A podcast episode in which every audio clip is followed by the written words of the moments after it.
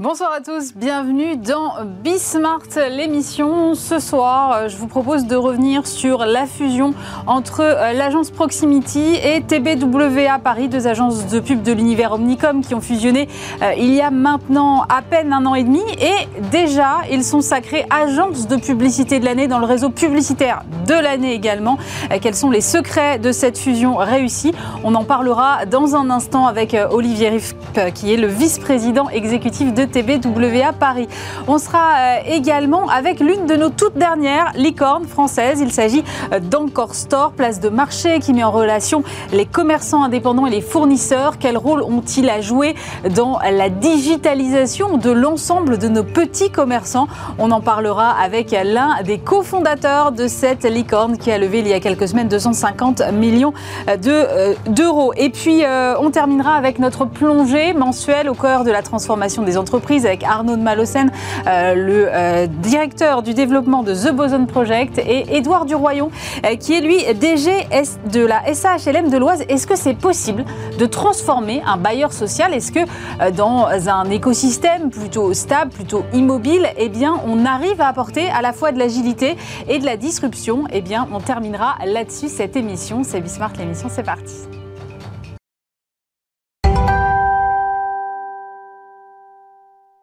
Et pour commencer euh, cette émission, j'accueille Olivier Rib. Bonjour. Bonjour. Vous êtes vice-président exécutif de TBW à Paris. Olivier, vous dirigez euh, Proximity, qui a fusionné avec TBW à Paris. C'était en octobre 2020. Moi, j'aimerais qu'on revienne sur cette, euh, sur cette fusion qui est assez récente quand même. Quelles étaient les spécificités des deux agences et pourquoi ce mariage en fait? Euh, TBWA, on le connaît tous, euh, très belle agence de pub avec un, point de vue mondial, euh, disruption compagnie. Proximity, moins connu, on existait depuis à peu près une vingtaine d'années, toujours chez Omnicom, on était une filiale d'Omnicom comme TBWA, mm. plutôt sur ce qu'on appelle feu le marketing opérationnel ou relationnel, mais avec une vraie conversion sur le digital. Donc à peu près 200 personnes qui avaient fait leur mutation sur le marketing et le digital. Voilà, donc une grande agence de publicité et une très belle agence de marketing digital. Et pourquoi ce mariage alors? Parce que c'est quoi? C'est juste une question de rationaliser. À un moment, il y a trop d'agences, euh, il faut euh, réduire un peu le périmètre et finalement mettre deux entités qui existent déjà ensemble, ça marche mieux Ou il y a d'autres raisons euh, plus Non, objectivement, non. Non, il n'y avait pas du tout une volonté de rationaliser. Il y avait plutôt une volonté de, mettre deux métiers fortement complémentaires, les mettre dans un même lieu avec des métiers, des compétences, des talents et des clients très complémentaires et les rassembler pour pouvoir adresser euh, nos clients avec l'étendue de l'offre, la publicité et le marketing. Donc les deux agences se portaient plutôt bien, pour être très franc, et ça marchait plutôt bien. Donc non, il fallait juste mettre ça sous un même toit avec euh, une seule volonté d'apporter euh, toute l'offre à un annonceur. J'ai regardé un peu ce qui s'est dit au moment de la fusion, et donc c'était marqué euh, dans la presse, et je sais qu'en général on croit ce qui est écrit dans la presse. Vous aviez pour ambition de créer une nouvelle structure hybride associant créativité, data et hyper ciblage. Vous êtes euh, toujours sur cette ligne-là? Euh, Oui, oui. Alors sur la notion de data et hyper ciblage, bien sûr, ouais, on voulait vraiment rassembler ces trois compétences-là. Moi, je préfère parler de mass targeting en fait. L'hyper ciblage dans le monde anglo-saxon on appelle le precision marketing, et, et la data c'est un moyen de faire du precision marketing. Donc oui, effectivement, aujourd'hui, c'est la créativité et euh, le mass targeting. Dans l'environnement média d'aujourd'hui, euh, ça marche plutôt bien, ces deux compétences-là. Et ça se marie bien avec la créativité? Oui, en fait, oui, euh, parce que si on prend le mass targeting, ça nous permet d'identifier des audiences, mmh. des groupes d'audiences. La grande différence de l'époque, on adressait tout le monde au même niveau avec le même message. On est à la capacité avec les plateformes, les réseaux sociaux et les médias d'aujourd'hui de pouvoir faire des grands bassins d'audience. Et ça nous donne beaucoup d'insights. Euh, et cet insight nourrit souvent la création. Euh, et après, dans l'autre sens, lorsqu'à un moment donné la création est au rendez-vous, ça nous permet de le distribuer avec différents formats, différents discours narratifs sur tous ces bassins d'audience. Donc oui, ça se marie très bien. Oui.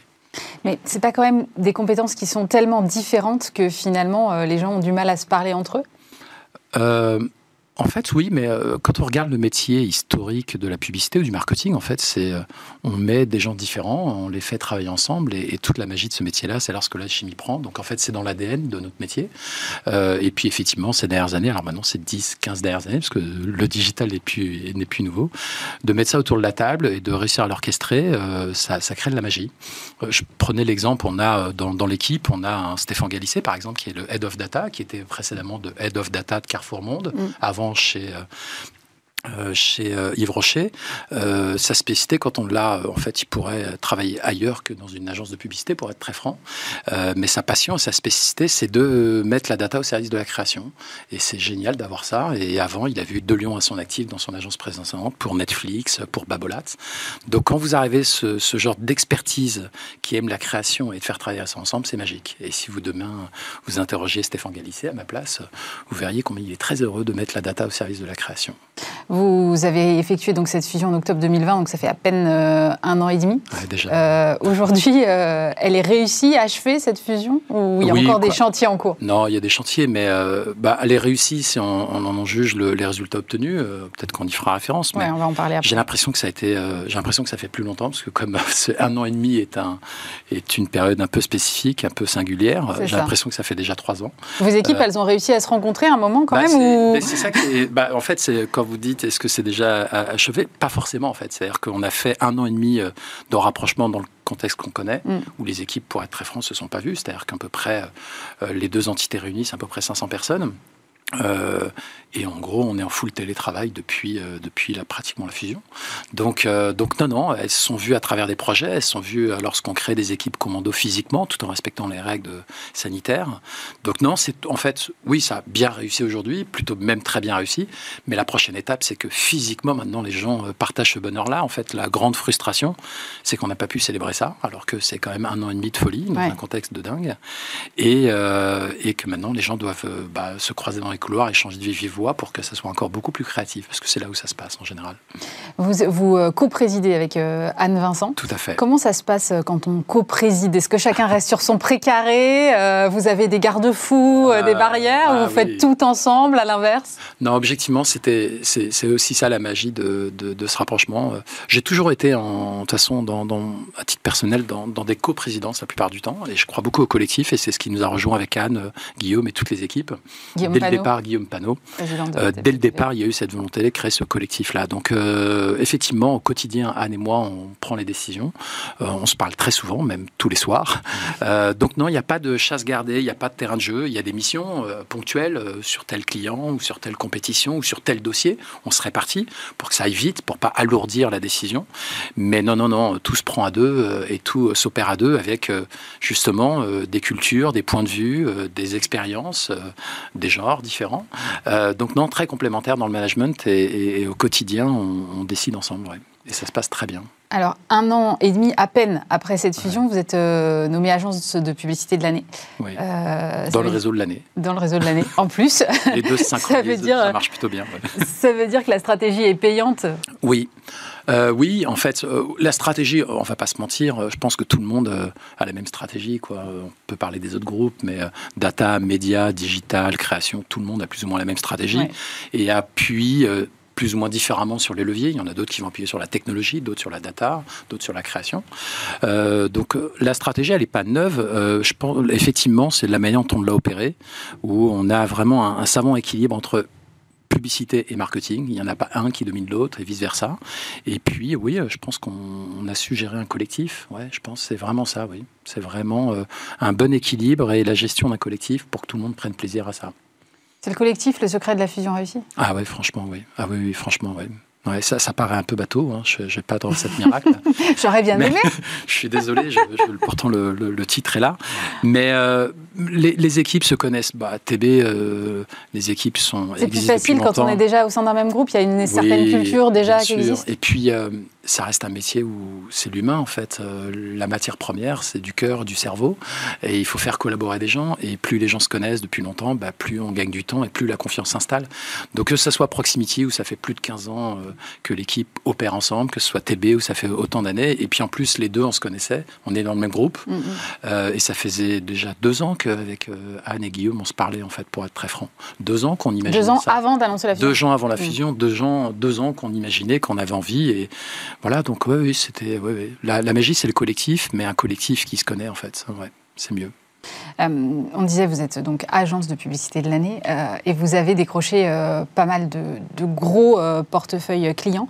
on va citer Aldi, Air France, Peugeot, Schweppes et certains de ces annonceurs. Moi, c'est ce qui m'a frappé dans ces gains-là, c'est qu'en fait, certains de ces annonceurs étaient depuis super longtemps, des années et des années chez leur ancienne agence. Oui. Comment Parce que ça crée quand même une proximité avec l'agence quand on est dans cette relation long terme. Comment vous, vous arrivez à disrupter cette euh, relation-là?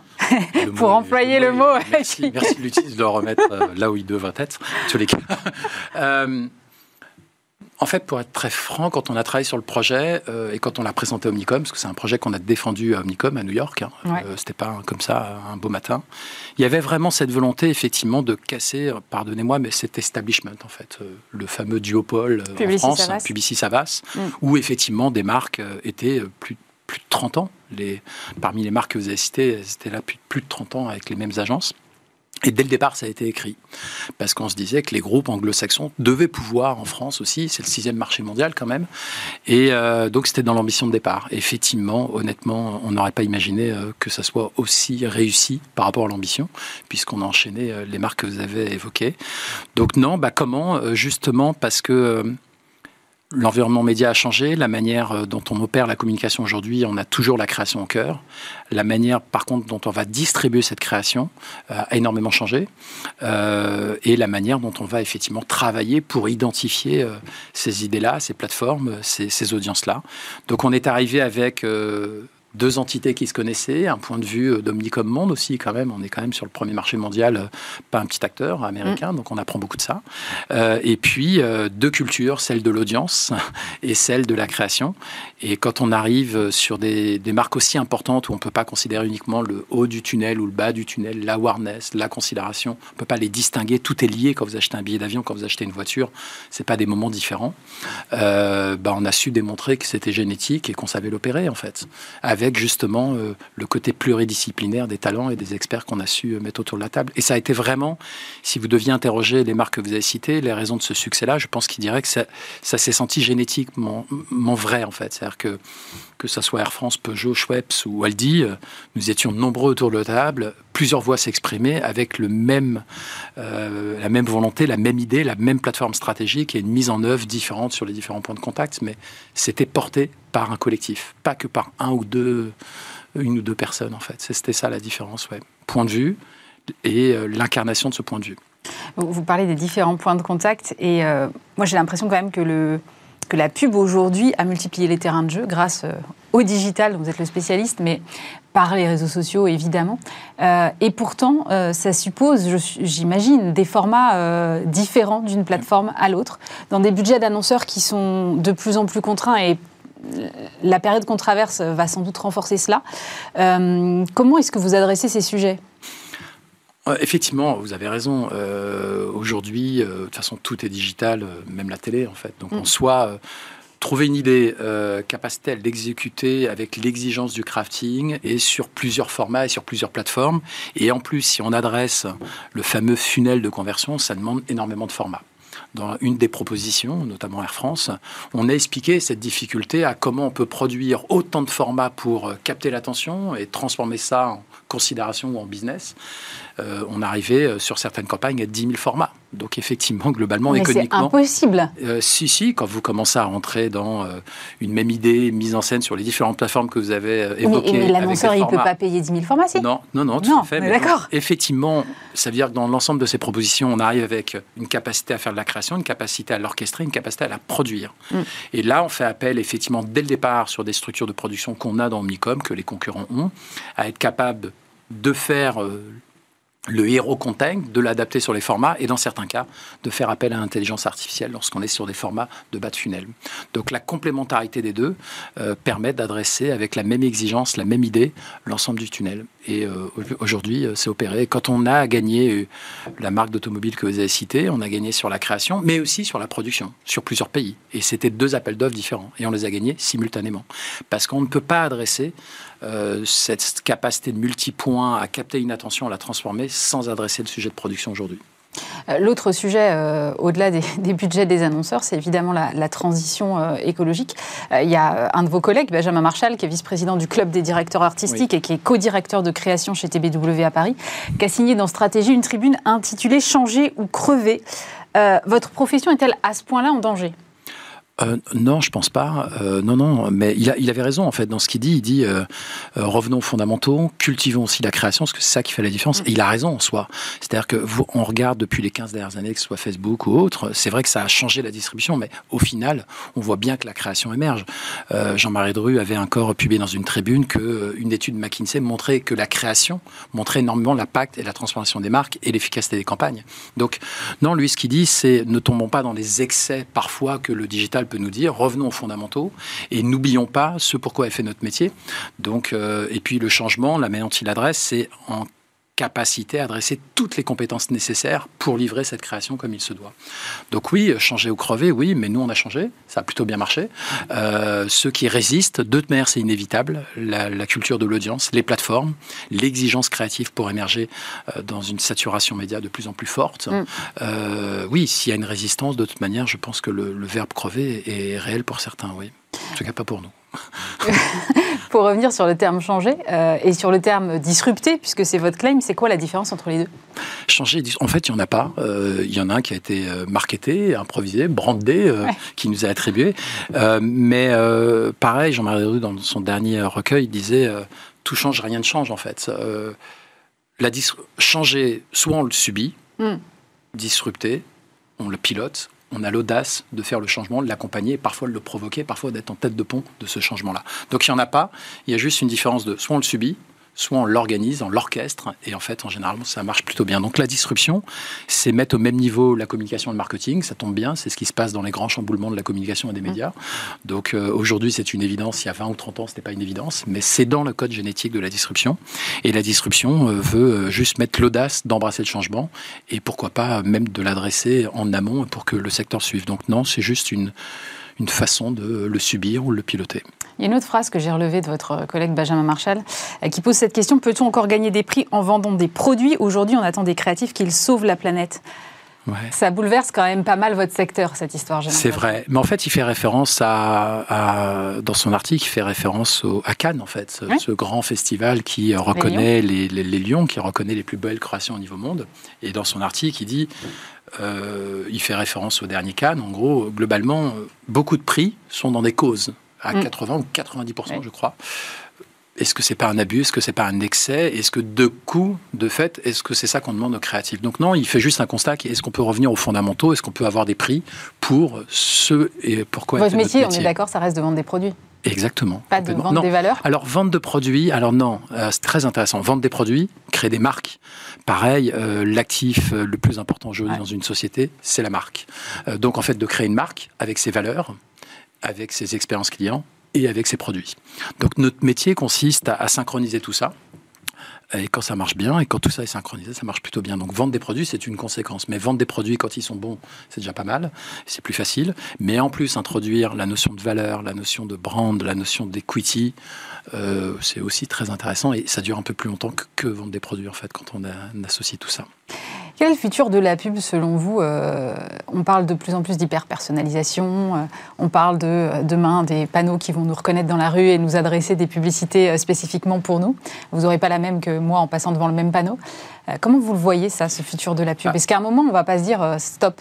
Mais complètement, ce que je vous disais tout à l'heure, c'est-à-dire que cette notion d'hyper-spécialisation qu'on appelle le precision marketing, mm. moi je l'ai jamais porté en fait, alors que je suis né dedans, euh, soi-disant. Euh, moi je parle de mass targeting, c'est-à-dire qu'il y a encore 20 ans, il y avait un concept qui s'appelait le permission marketing, qui aujourd'hui se traduit par une loi qui s'appelle le GDPR. Donc en fait... Euh, le RGPD. le RGPD, oui, pardon, excusez-moi. mais il y a 20 ans, cette notion de on ne pourra pas adresser l'individu sans son consentement existait déjà dans les pure players en natif ou les digital natifs Mm. comme on disait.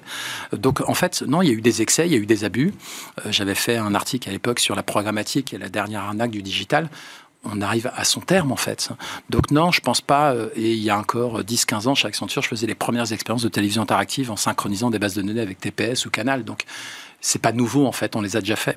Euh, la réalité, c'est qu'au final, l'hyper-personnalisation, si elle n'est pas souhaitée par un consommateur, elle n'a pas de valeur et elle va disparaître. Et en plus, aujourd'hui, elle a besoin d'être transparente. Donc, ça se fera pas contre le consommateur. Et en fait, je pense que on va revenir à cette notion de mass targeting. C'est-à-dire que Là où on avait un média de masse, on a eu l'excès du digital de hyper-personnalisation. Mm. Pour des raisons économiques, il y a eu énormément d'investissements là-dessus. Peu de marques s'y retrouvent entre les investissements architecture technique euh, et marketing, ça demande, et l'efficacité. Le juste milieu, c'est le mass targeting. C'est on peut adresser dans l'environnement média aujourd'hui énormément d'audience, créer ces groupes d'audience là et adresser un message.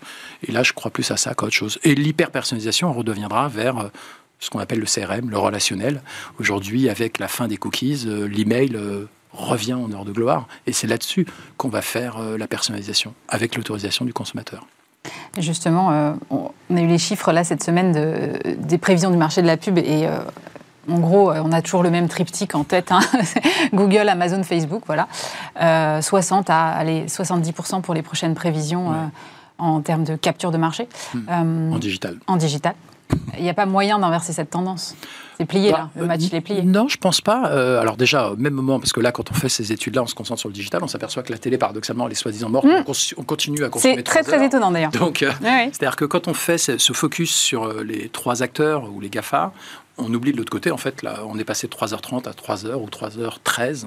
Globalement, la consommation média est plus ou moins la même. À l'intérieur de l'environnement digital, on a ces trois acteurs-là.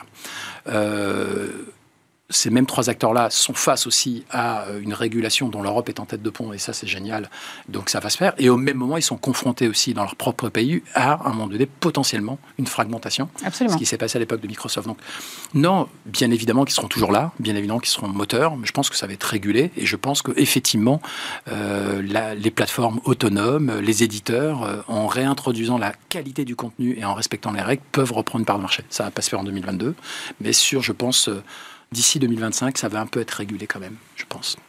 Pour revenir à votre fusion euh, avec TBW à Paris, euh, la campagne dont vous êtes la plus fière, pour terminer? Ah, c'est horrible. je sais, c'est pour ça que j'adore poser cette question. C'est très dur. Euh, et en plus, je vais. C'est comme choisir entre ses enfants, c'est terrible. Exactement, exactement. J'en ai quatre. Euh, donc, du coup, euh, je ne vais pas faire l'exercice pour la. Non, mais non, on est, on est très fiers de déjà tout ce qu'on a gagné. Quoi. Les marques que vous avez citées, et avec ce rythme-là, dans ce contexte-là, c'est génial maintenant. Et c'est pareil aussi, vous le disiez, quand il y a des campagnes que tout le monde voit, il y a des mm. campagnes qui sont super fiers, donc peu de voix parce qu'on les a bien adressées à la bonne cible. C'est aussi ça. La difficulté de notre métier, c'est que nos campagnes émergent moins quand on fait bien notre travail d'adressage. Mais bien évidemment, euh, il y a Schweppes qui est superbe, euh, I It Like That. Euh, il y a Winamax aussi, Tout pour Tadaron, que personnellement j'adore. Il y a Air France, quoi. Alors vous avez vu les consignes sécurité, mais le film qui va sortir est magnifique. Euh, ouais, je peux pas vous en dire qu'une. Il y en a beaucoup, beaucoup. Et en fait, c'est ça qui est. moi personnellement, je pense que les équipes sont fiers, c'est que non seulement on a gagné des budgets, euh, mais on a gagné, on a sorti énormément de belles campagnes. Et c'est peut-être ça aussi par rapport à ce qui s'est passé ou ce que dit Benjamin. Gagner beaucoup de prix sur une ou deux campagnes. Mm c'est pas, déjà pas facile, mais c'est une ou deux, ça reflète pas euh, l'ensemble du travail. L'ensemble du mm. travail. Ce que adoré, ce qu'on a fait ces, ces, 18 derniers mois, et maintenant bientôt deux ans, euh, c'est euh, la qualité d'exigence sur toutes ces campagnes-là. Le travail est beaucoup plus homogène, il est beaucoup plus réparti sur beaucoup plus de campagnes. Donc je vous en cite deux parce que tout le monde les a vus, mais je pourrais vous en citer plein. Bah là, tout pour Dadaron, il est en train de passer. voilà, donc oui, celui-là, je l'adore. Merci beaucoup, Olivier Rip, d'avoir été avec nous. Merci de m'avoir reçu. Merci beaucoup.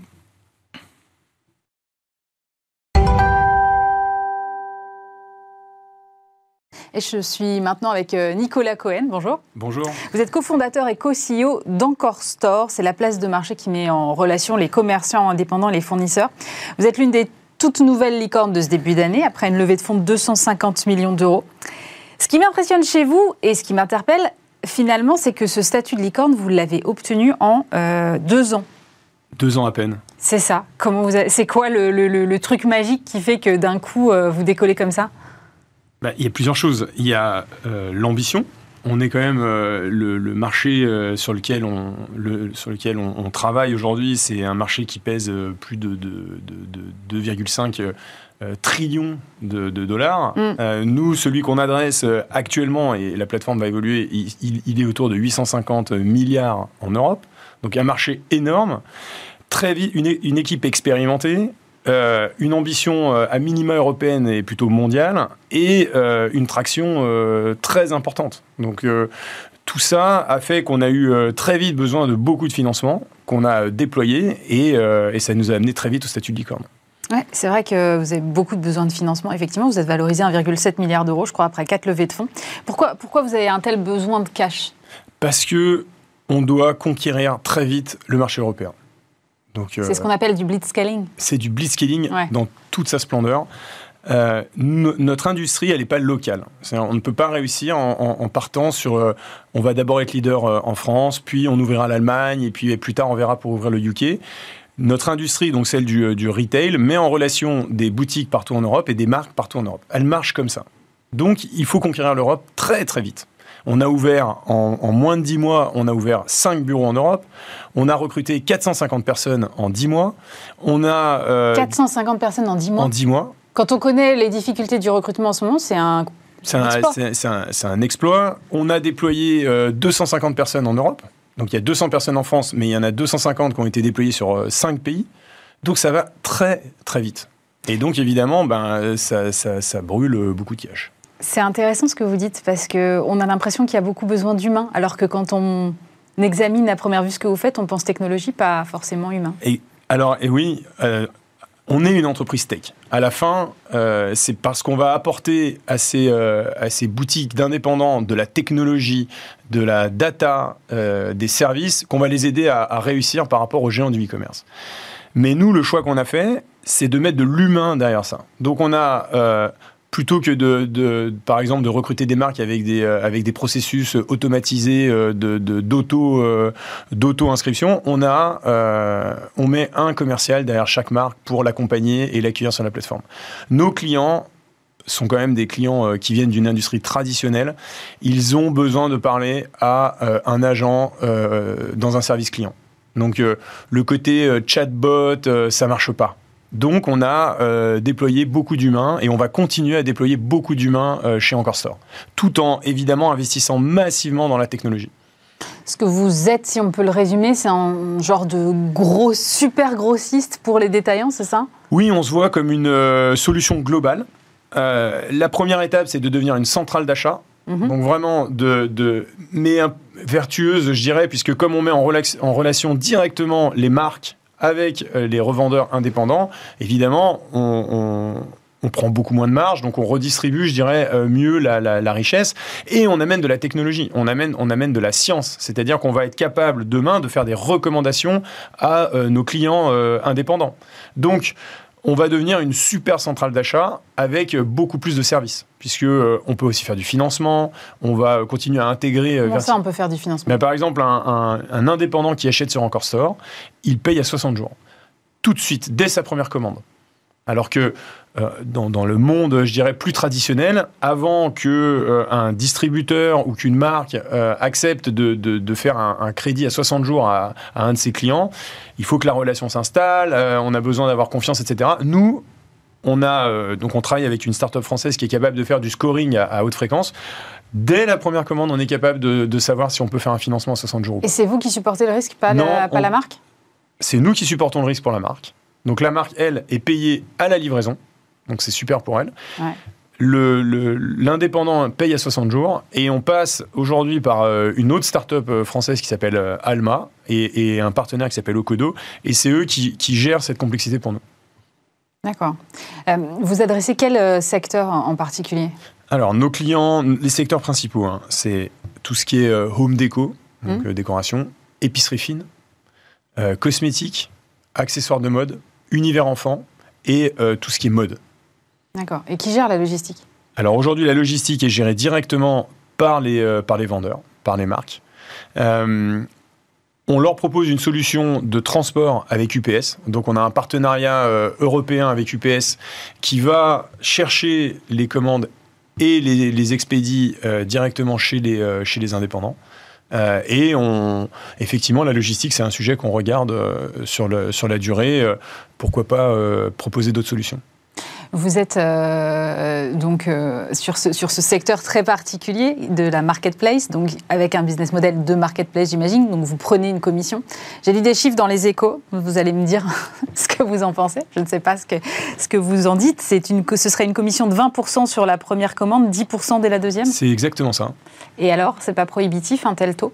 Vraiment pas. Je vous prends l'exemple. Euh, donc une marque qui veut acquérir des clients, elle va aller deux fois par an, elle va aller faire des salons professionnels. Mm. Un salon professionnel, le stand va lui coûter sans doute autour de 15 000 euros. Elle va devoir passer 4 jours sur place. et les marques nous disent coût d'acquisition autour de, autour de 700 euros. nous, le minimum de commandes sur la plateforme, il est à 100 euros. Donc vous pouvez, en tant que revendeur indépendant, tester une marque pour 100 euros. Et la marque donc, va gagner un client si un client décide de, tester cette marque. Et donc, vous voyez, ça va lui coûter 20 euros. Donc, on est vraiment, euh, on est vraiment pas cher euh, sur la première commande, donc ce qu'on appelle l'ouverture de compte, vous avez mmh. gagné un nouveau client. Et ensuite, sur ce qu'on appelle le repeat business, c'est-à-dire les commandes que cette boutique va repasser auprès de cette marque, on prend 10% en offrant, on paye le financement, donc on prend le risque pour la marque, et on paye, on rembourse les frais de port à la marque. Donc, euh, si la marque veut passer en direct avec son, euh, avec son revendeur, aux mêmes conditions qu'encore ça, ça lui coûtera beaucoup plus que 10%. C'est pour ça qu'on va revenir à ce qu'on disait tout à l'heure, c'est euh, ce fameux blitzscaling, il faut faire énormément de volume pour que ça devienne rentable à un moment alors, il y a des effets réseau très importants. Donc, euh, il faut aller vite parce que euh, une fois que la boutique a pris ses habitudes et qu'elle et que finalement elle fait tous ses, achats sur euh, sur Encore Store, elle va rester. Donc, donc, effectivement, il faut beaucoup de volume. Et ensuite, on peut imaginer d'autres services à valeur ajoutée qu'on va pouvoir proposer sur la plateforme. Par exemple, ça peut être, ça peut être des solutions marketing pour les marques, pour leur permettre de mieux cibler finalement euh, les, euh, les, revendeurs avec lesquels elles veulent travailler. On peut aussi imaginer demain euh, proposer des services à nos, à nos revendeurs. Donc l'enjeu là... Quel type de service? Ben, par exemple, ça peut être aller plus loin dans le financement. Aujourd'hui, on finance, on finance la, première commande. Mais demain, on pourrait financer une ouverture de boutique, par exemple on pourrait financer euh, euh, plus de stocks, euh, on pourrait financer des campagnes marketing, puisqu'on connaît notre, on connaît notre, notre revendeur. Donc on pourrait lui proposer des services qu'une banque potentiellement ne lui proposerait pas parce qu'elle ne le connaît pas comme nous, on peut le, on peut le connaître. Donc l'enjeu là, c'est de conquérir l'Europe, d'arriver à une taille critique où on devient incontournable, et ensuite on va continuer à intégrer des services. Et euh, certains d'entre eux euh, sont payants, d'autres ne le seront pas, mais toujours dans l'idée d'aider finalement les marques et les revendeurs à, faire du business ensemble. C'est ça votre, euh, votre cœur de business finalement, c'est d'aider à la digitalisation et au développement des petits retailers? Oui, mais ce qui est important, c'est que, et ce qu'on a découvert sur Encore Store, c'est que la plupart des startups se sont focalisées sur l'aval, c'est-à-dire aider nos boutiques à trouver des clients. Alors qu'en fait, une boutique, quand elle est bien placée euh, dans une rue, les clients, ils viennent. Hmm. Nous, on s'est rendu compte en passant énormément de temps avec eux que le problème principal, c'était pas l'aval, c'était surtout l'amont. C'est si je si je n'ai pas des je ne suis pas capable de proposer des bons produits à mes clients, si je ne propose que des produits finalement qui sont vendus déjà sur euh, sur les grandes plateformes de e-commerce, je ne suis pas compétitif, je ne les intéresse pas.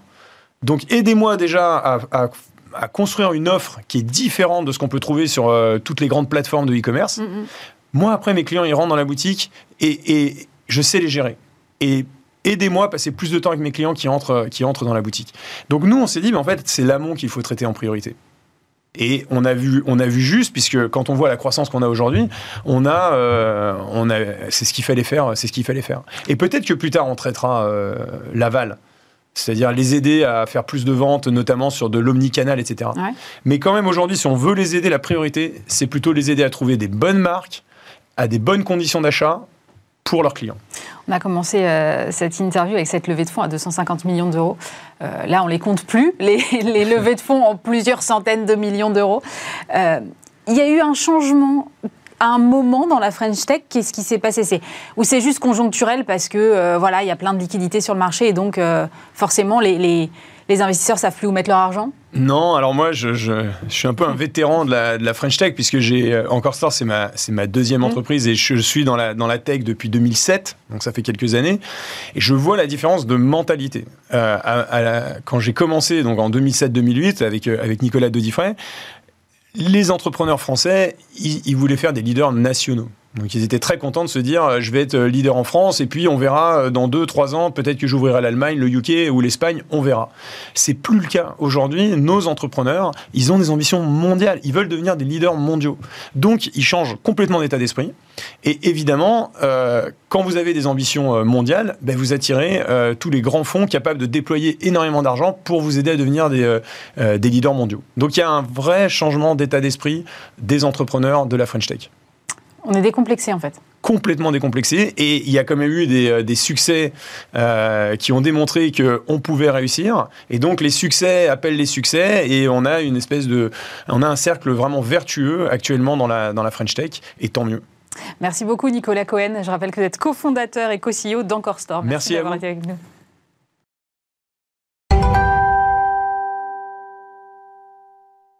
Et pour terminer euh, cette émission, je suis en ligne avec Arnaud de Malocène, directeur du développement de The Boson Project, et avec Édouard Duroyon qui est sur ce plateau. Bonjour. Bonjour. Vous êtes directeur général de SAHLM de l'Oise. C'est notre rendez-vous mensuel autour de la transformation des entreprises. Et Arnaud, euh, j'ai été un peu surprise quand vous m'avez parlé d'amener euh, sur ce plateau la SAHLM de l'Oise. un bailleur social, c'est pas vraiment une entreprise comme les autres quand même. Alors, elle n'est pas soumise aux mêmes impératifs. Arnaud, pourquoi ce choix? Euh, ce choix parce que euh, je trouve que c'est intéressant de, de casser un peu justement les, les stéréotypes hein, comme d'habitude, mais euh, c'est vrai que les bailleurs sociaux peuvent avoir une image assez ancienne, une image parfois négatives. on se dit que finalement, ils n'ont pas vraiment d'impératif de transformation. Hein. Globalement, euh, ils construisent euh, et, il y en aura toujours besoin. Mais euh, en, discutant avec Edouard, en fait, on bascule dans une autre dynamique, dans un autre univers que j'ai trouvé intéressant. Parce qu'effectivement, les bailleurs sociaux n'ont pas nécessairement les mêmes contraintes de temps que d'autres entreprises.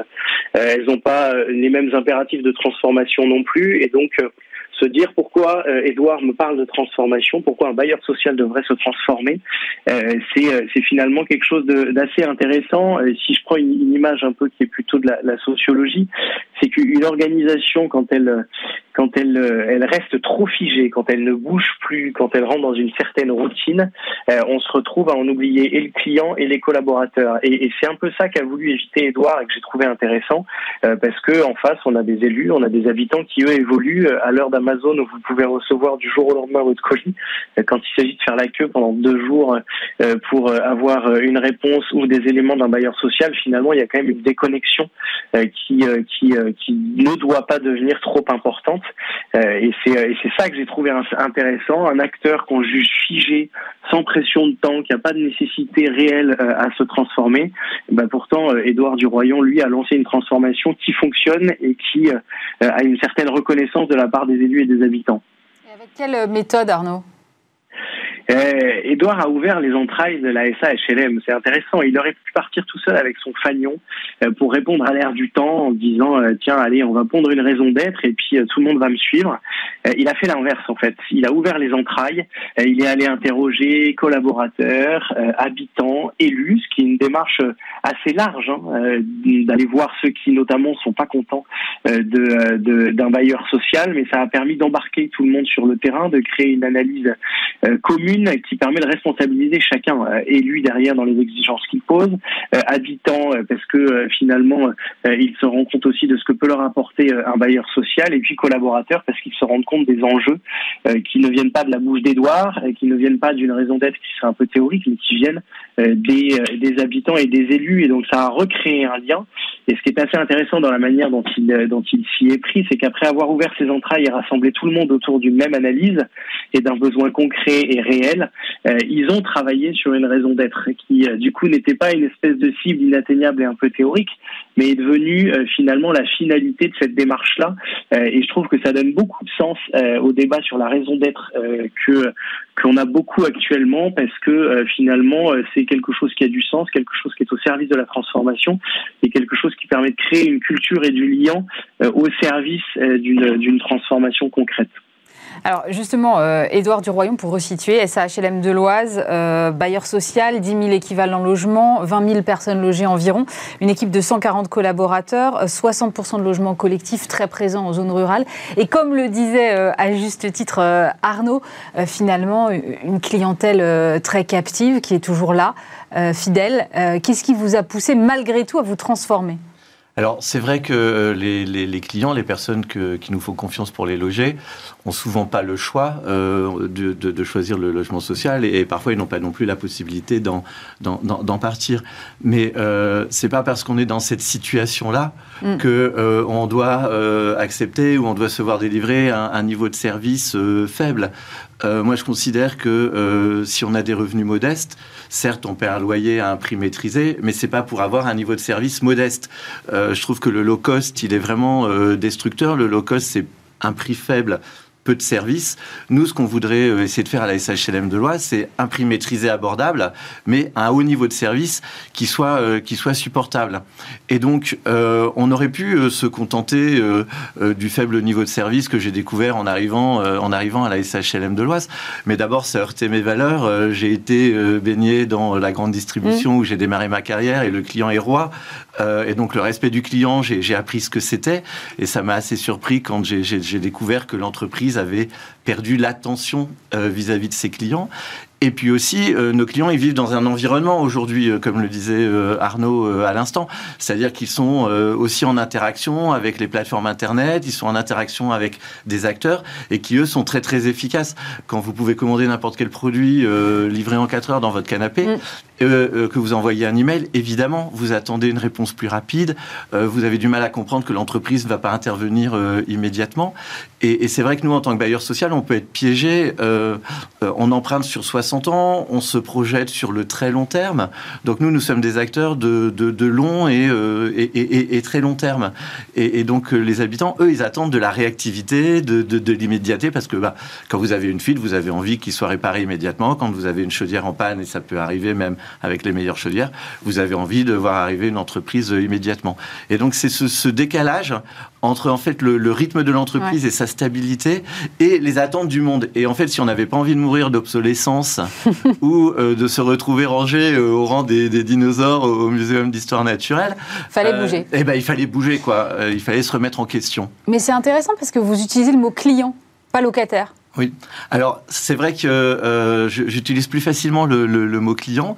Euh, le locataire, pour moi, euh, ça renvoie à la relation contractuelle, ça renvoie au bail. Mhm. Le propriétaire, le locataire, on est dans, dans la posture, on est presque dans la lutte des classes. Mhm. et c'est vrai que nos représentants de locataires, les administrateurs représentant les locataires au conseil d'administration, ils préfèrent ce, terme-là parce que ça, ça renvoie au bail. Pour moi, le client, ça renvoie à la notion de service, ça, de qualité de service, de service rendu d'attention. Et, euh, et ça renvoie à l'idée que le logement, peut être un service ou peut faire partie d'un bouquet de services. Et donc, le, changement de l'état d'esprit entre le locataire qui a des droits et, des devoirs et qui paye juste un loyer et, euh, et dont on entretient la cage d'escalier, et le service avec le logement. Et après, il y a la notion d'habitant qui me paraît encore plus riche. L'habitant, c'est reconnaître l'expérience de l'usage. Euh, c'est reconnaître l'utilisation des logements. Et moi, je considère que ce sont les gens qui habitent dans nos logements qui les connaissent le mieux. Ce sont eux qui connaissent le mieux leurs besoins. Et donc, c'est eux euh, que nous devons vont aller euh, écouter et c'est à leur service parce que finalement l'habitat c'est la vie et donc ça me paraît beaucoup plus riche de passer de la relation contractuelle à l'accompagnement des projets de vie à tous les moments de vie. Et c'est ça le projet qu'on propose à l'SHLM de l'Oise. Comment est-ce que vous avez fait pour mettre en œuvre cette, euh, cette transformation dans, dans un secteur qui, a priori, semble doté d'une assez grande capacité d'inertie? Alors, D'abord, euh, les collaborateurs de l'entreprise, euh, ils sont aussi dans, baignés dans un monde extérieur. Donc, ils se rendent compte eux-mêmes euh, du décalage. Et c'est vrai, quand je suis arrivé, j'ai trouvé une situation qui était compliquée, mais aussi des collaborateurs qui étaient en attente de quelque chose. Et finalement, quand je, quand je suis allé à leur rencontre, puisque les, premiers temps de ma prise de poste, je les consacré à aller à la rencontre des collaborateurs, je leur ai demandé comment vous ressentez l'entreprise et qu'est-ce qui va bien, qu'est-ce qui va pas, et qu'est-ce que vous proposeriez pour demain, parce que c'est surtout ça qui est très intéressant. Donc j'ai réussi à les engager. Il ne pas de dire tout va mal, il faut trouver des solutions. Ah bah non, parce que là sinon vous foutez le blues à tout le monde. Au contraire, c'est plutôt euh, ok, le passé on va le laisser derrière, projetons-nous dans un avenir et l'avenir peut être différent. Donc j'ai voulu leur proposer une aventure. Après, il faut aussi faire vivre le client euh, et donc à tous les instants. est-ce qu'on fait, est-ce que quand on fait tel acte ou est-ce que quand on est en retard sur tel sujet, on fait vivre une bonne expérience à notre client ou pas? Euh, l'argent des loyers provient, enfin l'argent de la SHLM de l'Oise provient des loyers qui sont payés par les locataires.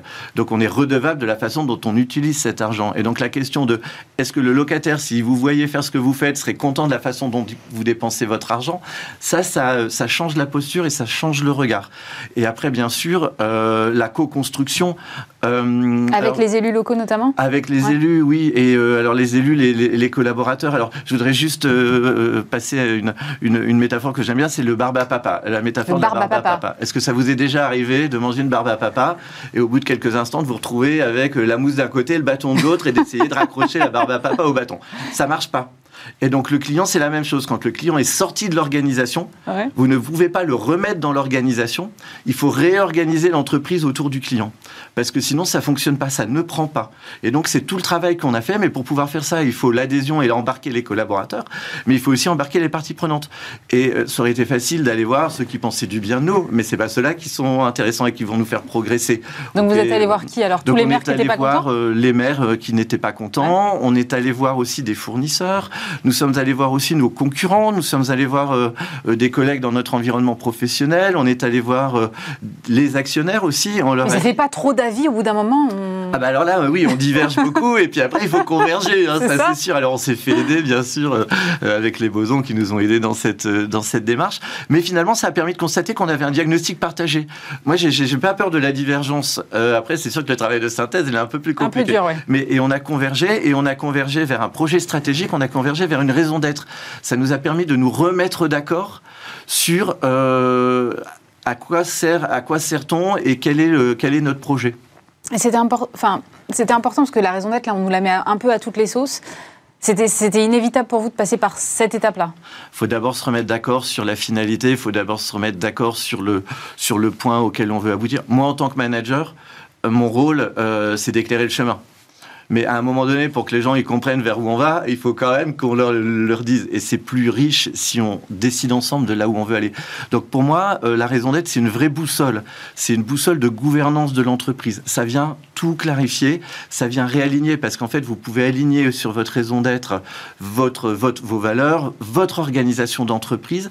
Et donc chacun est en capacité au quotidien de raccrocher le changement à un projet global. Et donc, euh, dans une entreprise en pleine mutation où les choses changent assez rapidement et assez souvent, vous pouvez attraper le tournis, vous pouvez perdre le sens du projet et puis finalement euh, vous désengager. Alors que vous, si vous savez pourquoi vous vous battez ou quelle est la finalité à atteindre, bah là, on, embarque, euh, on embarque absolument tout le monde. Et donc, notre raison d'être, c'est agir par le logement social dans l'Oise pour construire ensemble une société durable et solidaire. Donc, on a mis la co-construction au cœur de, de notre raison d'être avec l'ensemble de nos parties prenantes L'enjeu du développement durable, l'enjeu de la RSE, là, c'est quelque chose de fondamental chez nous. Et puis la solidarité, parce que, euh, bah oui, tous les drames, tous les moments agréables et tous les drames de la vie, euh, ils se déroulent dans nos logements. Et donc, à un moment donné, c'est comment nous, la stabilité que l'on a en tant que bailleur social euh, sur une mission de très long terme, on peut la mettre au service de notre écosystème et au service des habitants comme un point de, comme un point de réassurance. En fait, cette stabilité et cette force, ça nous crée des devoirs et des responsabilités vis-à-vis de notre écosystème. En tout cas, c'est ma vision du monde et on le partage à la SHLM de l'Oise. Et cette raison d'être, elle a, elle a permis ça. Je voudrais simplement dire que je suis pas le seul euh, à la SHLM de l'Oise puisque euh, le monde professionnel HLM s'est engagé dans la raison d'être. Et donc, chaque société est en train d'élaborer sa raison d'être. Et au sein de mon groupe, le groupe Habitant en Région sous gouvernance des caisses d'épargne, on a la société Irilia qui a même pris le statut de société à mission. Euh, et ça, c'est l'étape d'après. Et nous, avant 2024, on, sera, euh, on aura pris ce statut-là. Alors, justement, vous, vous avez euh, anticiper ma, question d'après, puisque vous parlez de 2024. Votre plan, il est en, deux parties. Vous avez une première période 2015-2019 où il fallait mettre un peu euh, cette transformation en mouvement. Vous m'avez dit que c'est la période la plus énergivore, en fait. et puis, une fois qu'on a mis tout le monde en mouvement, 2020-2024, il faut euh, décomplexer et oser. Mais on ose quoi exactement quand on est un office HLM ah, on ose tout euh, à la SHLM de l'Oise. Euh, on ose s'engager pour euh, les, conjoints victimes de violences conjugales en construisant des tiny houses, des maisons mobiles pour pouvoir les installer là où il y a le besoin. on ose accueillir des stagiaires au-delà de notre besoin pour laisser personne sur le carreau. Et en plus de ça, on a monté une colocation pour faciliter leur logement. On ose appeler l'ensemble des personnes âgées seniors dans notre parc pour savoir comment on peut adapter leur logement avant qu'il n'en ait, qu'il n'en besoin. On ose faire un fonds de solidarité pour aider les personnes qui ont eu des baisses de revenus dans le cadre du Covid pour pouvoir euh, finalement euh, payer leur, euh, leur loyer. on ose marcher pour Octobre Rose, on ose s'engager. on, ose, on ose aussi décider qu'à horizon 2024, nous n'aurons plus aucune passoire énergétique à la SHLM de l'Oise. 2024, c'est demain, là, quand même. 2024, c'est demain, oui, oui, et c'est quelques millions d'euros aussi. Euh, la loi nous a ramené les étiquettes euh, G en 2025, 28 et, et, 33, et nous, on a décidé, avec le groupe euh, Habitants Région, le groupe gouvernance des caisses d'épargne dont on fait partie, on a décidé de ramener cette échéance-là à 2024. Donc, toute l'équipe est mobilisée, toute l'équipe de maîtrise d'ouvrage, mais aussi les équipes des agences, parce qu'en fait, il faut informer les clients, certains vont devoir déménager. Donc, on ose aussi mettre en place du coaching déménagement. Euh, ça peut paraître idiot, mais euh, tout le monde ne sait pas comment on fait des cartons. Quand vous n'avez pas déménagé depuis 20 ans, comment vous organisez votre rétro-planning, vos cartons? Parce que le jour où le déménageur est là, euh, c'est trop tard. Enfin, donc voilà, le coaching énergétique. Donc on ose balayer vraiment très très large. Vous êtes en train d'être plus social que bailleur en fait. Oui, euh, alors, c'est vrai que le bailleur social est souvent réduit à son rôle de constructeur. Souvent, on parle du nombre de logements construits mmh. et on nous réduit au nombre de mètres cubes de béton et au nombre de mètres carrés euh, d'artificialisation des sols. Nous, notre vision du monde, c'est une vision euh, humaine. C'est que le logement social, au-delà de ça, bien sûr, parce que ça fait vivre des entreprises et puis le bâtiment, et souvent on nous appelle au secours, c'est la vision humaine. C'est comment pouvons-nous être utiles à la République comment est-ce qu'on peut être utile socialement, comment est-ce qu'on peut être utile aux habitants. Et finalement, moi, je souhaite que euh, ma performance en tant que directeur général, elle soit pas mesurée sur les indicateurs économiques, mais elle soit mesurée sur l'utilité sociale et euh, l'accompagnement des moments de vie. Euh, que l'on a pu que l'on a pu réaliser et, et, toute l'équipe de l'entreprise elle est complètement embarquée dans cette aventure. C'est marrant parce que vous avez un discours qui est presque antinomique entre le, côté très stable, très durable, très long terme et euh, le côté agilité, innovation. Oui. Vous arrivez à marier les deux? Bah, c'est euh, nous, on est c'est la, la, mixité. On est dans, on est une entreprise privée, une société anonyme, donc on a un statut euh, de société et en même temps on a une mission de service public, ça. une mission d'intérêt général. Et donc la stabilité, elle est héritée de euh, de la mission de, elle est, elle est, pardon, elle est héritée du, du parc immobilier parce qu'il y a une récurrence de, de loyer. Et en fait, c'est pas une rente, c'est une force. Ça doit être un point d'atout pour être utile pour mieux exercer notre mission euh, d'intérêt général et notre mission de, service public. Euh, et, si on veut être un acteur essentiel du monde de demain, euh, euh, et c'est mon cas. Hein. Moi, je veux pas être le dernier du monde d'hier. Je veux être mm. le premier du monde de demain. Et je veux embarquer tout le monde euh, dans cette transition, collaborateurs, gouvernance, tout notre écosystème d'entreprise. Eh bien, oui, il faut se remettre en question et il faut, voilà, faut avoir une, une, une, vision moderne à la fois du management, du management, de l'organisation des entreprises. moi, mon, ma, ma, ma, doctrine ou ma valeur managériale, c'est la notion de responsabilité. Euh, mon rôle de manager, c'est de créer des opportunités euh, que les uns et les autres euh, saisissent. Ou pas. Pour pouvoir faire ou pas. Ils font le choix de s'en emparer. Lorsqu'il y a des, des, nouveaux emplois, on les offre à l'ensemble des collaborateurs. Ceux qui veulent lever la main pour dire celui-là m'intéresse peuvent candidater et on les étudie, on étudie la candidature.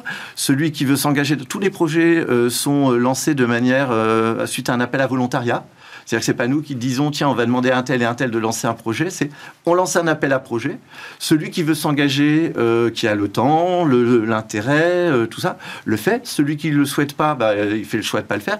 Et après on assume la responsabilité. C'est-à-dire que si j'ai candidaté à aucune offre d'emploi, je viens pas me plaindre que euh, je n'évolue pas professionnellement. et en même temps, voilà, c'est la même chose pour les projets. Donc tout ça, ça permet de, de, de, structurer la façon de la façon de faire et l'idée euh, dans la réorganisation de l'entreprise, ça a été de mettre la décision au plus proche du client. Euh, nous, nous avons un siège et trois agences. Et euh, on a tendance à, euh, dans les mondes traditionnels, à être assez pyramidal et une pyramide un peu inversée, c'est-à-dire euh, le centre décisionnel, il est au plus loin du terrain, il est au plus loin du, du, client. Et, et, moi, mon rôle dans, dans, cette transformation, c'était d'aplatir le schéma pyramidal et le schéma décisionnel et de dire c'est celui qui fait qui sait, c'est celui qui sait qui dit, hmm. et c'est la même chose pour les, pour les clients. Et donc, du coup, on a, on a, on a donné les clés du camion, en fait, hmm. à l'ensemble des, des collaborateurs pour décider. Euh, Arnaud, euh, à chaque fois qu'on parle ensemble de transformation des entreprises, ça fait un petit moment maintenant, euh, il y, a ce mot de co-construction qui, qui revient. C'est l'alpha et l'oméga de toute transformation réussie, cette co-construction, Arnaud? Euh, je dirais pas l'alpha et l'oméga, mais euh, c'est pas une cible, c'est un moyen, c'est un outil et qu'on peut utiliser pour moi à deux niveaux pour responsabiliser tout le monde dans l'analyse euh, et responsabiliser tout le monde dans l'action, mais, euh, mais on utilise des leviers différents à chaque fois. Si on reprend ce qu'a dit Edouard, euh, on responsabilise tout le monde dans l'analyse. Tout le monde met la main dans l'analyse pour se rendre compte aussi de la complexité des choses. et c'est hyper intéressant parce que vous créez finalement un cap qui est commun à partir d'une analyse qui est partagée. Donc tout le monde a participé à l'exercice et c'est peut-être le meilleur moyen d'embarquer les gens. C'est que en fait votre analyse elle compte votre regard qui vient du terrain, il est aussi pertinent que celui du dirigeant. Et nous, on l'a fait dans un certain nombre d'entreprises. Et ce qui est assez fascinant depuis dix ans, c'est que dans toutes les entreprises qu'on accompagne, euh, le, la vision des collaborateurs des enjeux de l'entreprise, elle est rarement, voire jamais, euh, finalement contradictoire avec la vision euh, des enjeux de l'entreprise qu'ont les dirigeants. Tout le monde se rejoint, mais avec un niveau différent. Donc ça, c'est le premier champ, on, plutôt ouvert, et voire même ce qu'a décrit Edouard, jusqu'aux clients, jusqu'aux élus, etc. Et ensuite, il y a une deuxième partie de co-construction euh, qui, qui responsabilise dans l'action. Et là, c'est moins ouvert et c'est important. Euh, parce que euh, dans toutes les entreprises qu'on accompagne, il y a un langage qui est quasi militaire, euh, qui ressort, qui nous frappe à chaque fois, qui est en fait, moi je veux du cadre, je veux de la discipline, euh, je veux quelque chose d'assez clair, mais par contre une autonomie totale dans le cadre, qui est la subsidiarité que, que décrivait Edouard. Et quand on bascule dans l'action, il peut y avoir de la co-construction, mais par contre il est hyper important qu'il y ait eu une décision, qu'il y ait un cadre qui soit clair, parce que pour qu'une transformation réussisse, finalement, il faut la découper il faut monter les marches euh, une par une euh, et il y a un certain nombre d'actions. Si vous faites porter l'intégralité de la transformation en disant maintenant que j'ai mon cap, emparez-vous de la transformation. Mais ça, ça fonctionne pas parce que vous faites porter l'intégralité de la transformation à tout le monde. L'enjeu, c'est comment, une fois que tout le monde a construit le cap commun, euh, chacun prend un bout de la transformation à son niveau, avec sa responsabilité, en pouvant juger de ce qu'il a accompli ou pas, en pouvant être reconnu là-dessus. Et c'est comme ça qu'on arrive à finalement créer une dynamique constructive qui fait que chacun s'empare à son niveau. On crée des terrains d'expression pour chacun euh, à son niveau dans le cadre de la transformation. Mais donc on n'est pas dans une co-construction à tout craint en disant allez les mecs, emparez-vous du truc, discutez autour d'une table avec trois post-it et puis on verra bien ce qu'il en sort. On est sur finalement quelque chose d'assez structuré. Merci beaucoup Arnaud de Malassène, directeur du développement euh, The Boson Project. On se retrouve euh, bien évidemment en plateau le mois prochain. Et puis Édouard Duroyon, directeur général de SAHLM de l'Oise. Merci d'avoir été avec nous. Euh, Bismart, l'émission c'est terminé pour aujourd'hui. Évidemment, je vous retrouve vendredi prochain. Et puis lundi, vous aurez le plaisir de retrouver Stéphane Soumier à cette même place. Passez un très bon week-end sur Bismart.